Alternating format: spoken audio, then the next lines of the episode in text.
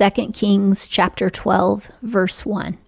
Joash was seven years old when he began to reign. This is talking about the kingdom of Judah, not the kingdom of Israel. The story in Kings goes back and forth between Judah and Israel, and we're now in Judah.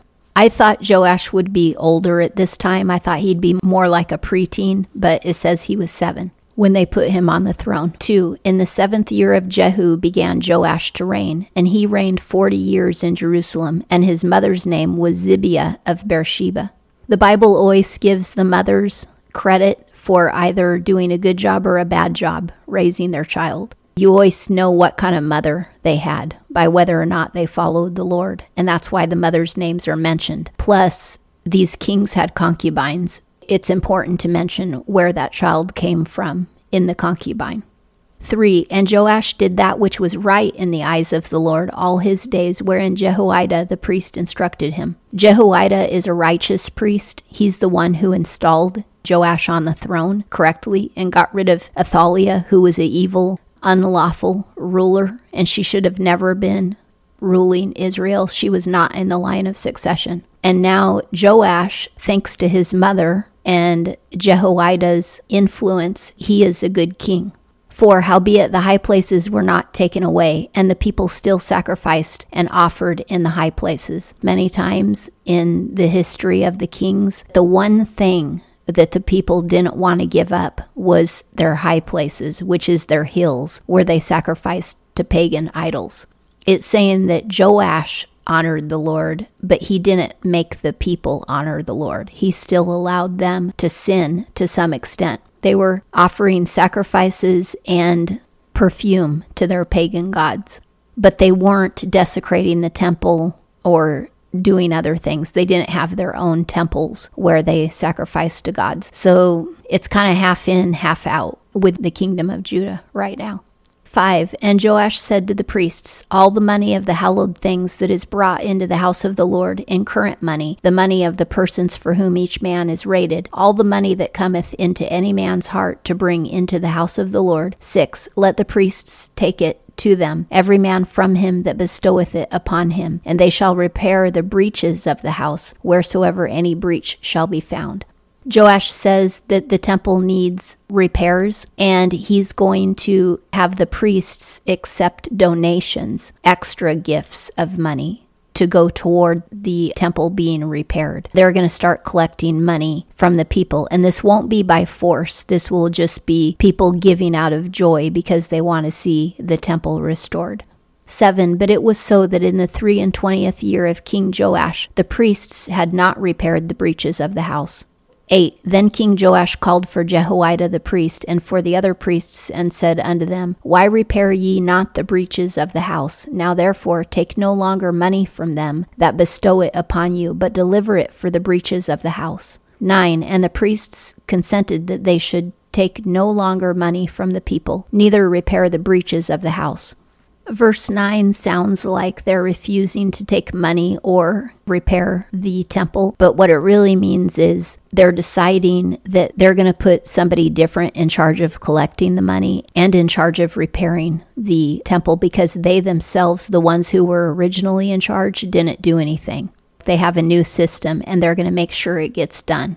10 And Jehoiada the priest took a chest and bore a hole in the lid of it and set it beside the altar. This way they'll know where the donations are going and where to collect the donations because it's going to go into a physical chest. They have a system now, which they didn't have before, but now they have a system for accountability and set it behind the altar on the right side as one cometh into the house of the Lord. And the priests that kept the threshold put therein all the money that was brought into the house of the Lord. Now the money won't get lost and it won't be like, oh, so and so gave this money, but we don't know where we put it. Whenever somebody gives a donation, it's going to go into that physical box. 11. And it was so when they saw that there was much money in the chest, meaning that the box was full, that the king's scribe and the high priest came up. The scribe is the historian. The high priest and the historian open the chest to see what kind of money is in there, and of course, the scribe will record it. And they put up in bags and counted the money that was found in the house of the Lord. 12 And they gave the money that was weighed out into the hands of them that did the work, that had the oversight of the house of the Lord, and they paid it out to the carpenters and the builders that wrought upon the house of the Lord. The ones who have oversight are like the stewards of the temple, and then the carpenters and the builders are people from the outside who don't work in the temple, but they're being contracted in to do the work. The stewards receive the money that's been documented by the scribe and counted by the high priest, so everybody's on the same page. And then the stewards use that money to pay the contractors.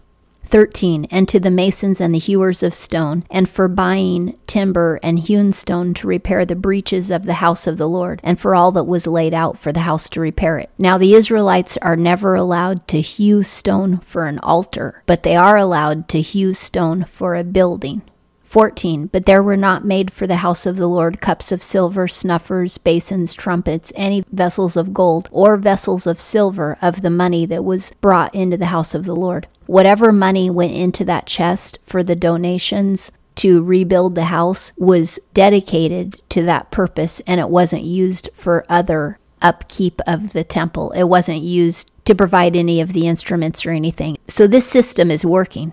Originally, when they said they were going to collect the money, no one took charge and made it happen. The right hand didn't know what the left hand was doing. But now they have people in charge designated to do certain things, and it's now it's getting done. This is a lesson to all of us that when we want to really get something done, we need to develop a system to make sure it happens. 15 For they gave that to them that did the work and repaired therewith the house of the Lord. All the money that was donated for the repairs was given to the contractors to actually make the repairs. The Israelites were donating money for other purposes this whole time, but if they wanted it to go for building repairs, then it went into that chest. 16. Moreover, they reckoned not with the men into whose hand they delivered the money to give to them that did the work for they dealt faithfully. This means that there was honesty among the contractors. Whatever money they received, they faithfully used in their repairs and in paying the manpower. They were honest about how much it was costing and where the money was going. Nobody was practicing extortion. 17. The forfeit money and the sin money was not brought into the house of the Lord, it was the priests. The forfeit money and the sin money is the money that was paid for sin offerings and guilt offerings. This doesn't mean that the people were paying for God to forgive them. That's a Catholic tradition.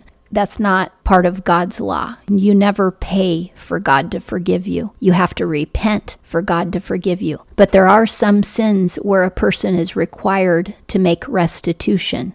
And there are also sometimes where the people had to pay a ransom for the lives that the Lord gave them. And this is so that they wouldn't sacrifice their children or their firstborn animals. The pagans would sacrifice their firstborn children, but the Israelites paid a ransom for their children. So that kind of money was used for a different purpose, but it wasn't used for rebuilding the temple.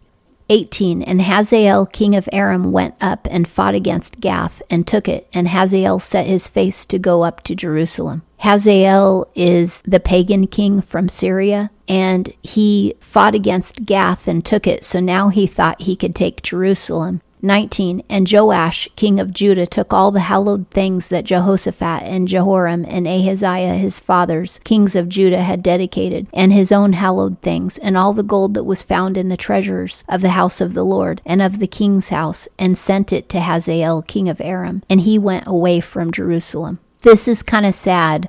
Joash didn't believe that he could fight against the Syrian king. It could be for multiple reasons. The Syrian army might have been a lot bigger.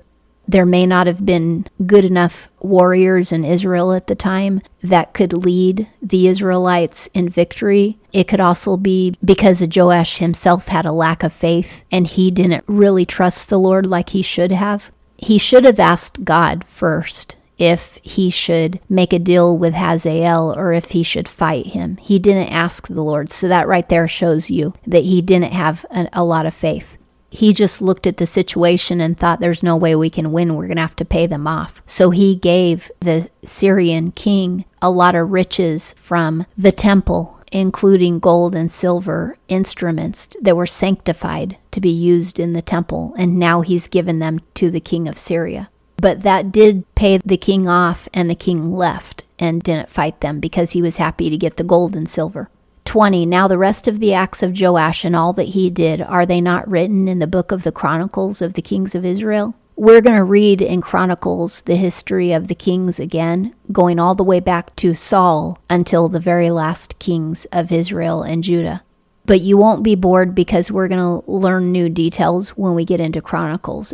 Joash was a fairly good king, but he was not a man of great faith. He obeyed the Lord in his personal life, but he didn't force the people to obey the Lord completely. And he did follow the advice from Jehoiada, but he didn't have faith to fight King Hazael, nor did he ask God if he should fight King Hazael.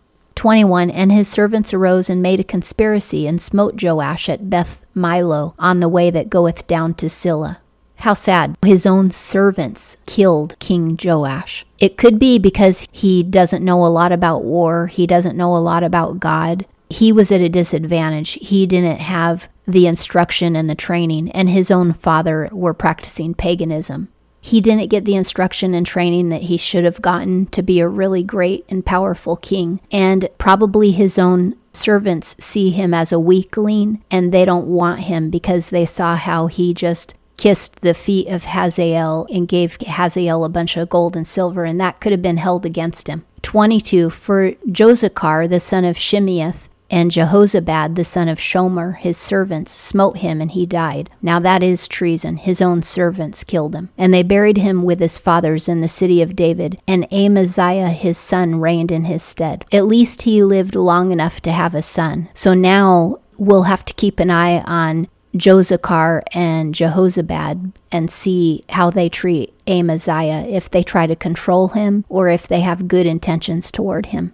So now Amaziah is the 11th king of Judah if we include Saul, who was king of Judah and Israel, and if we do not include Athaliah, who should have never been queen. And that concludes 2 Kings chapter 12.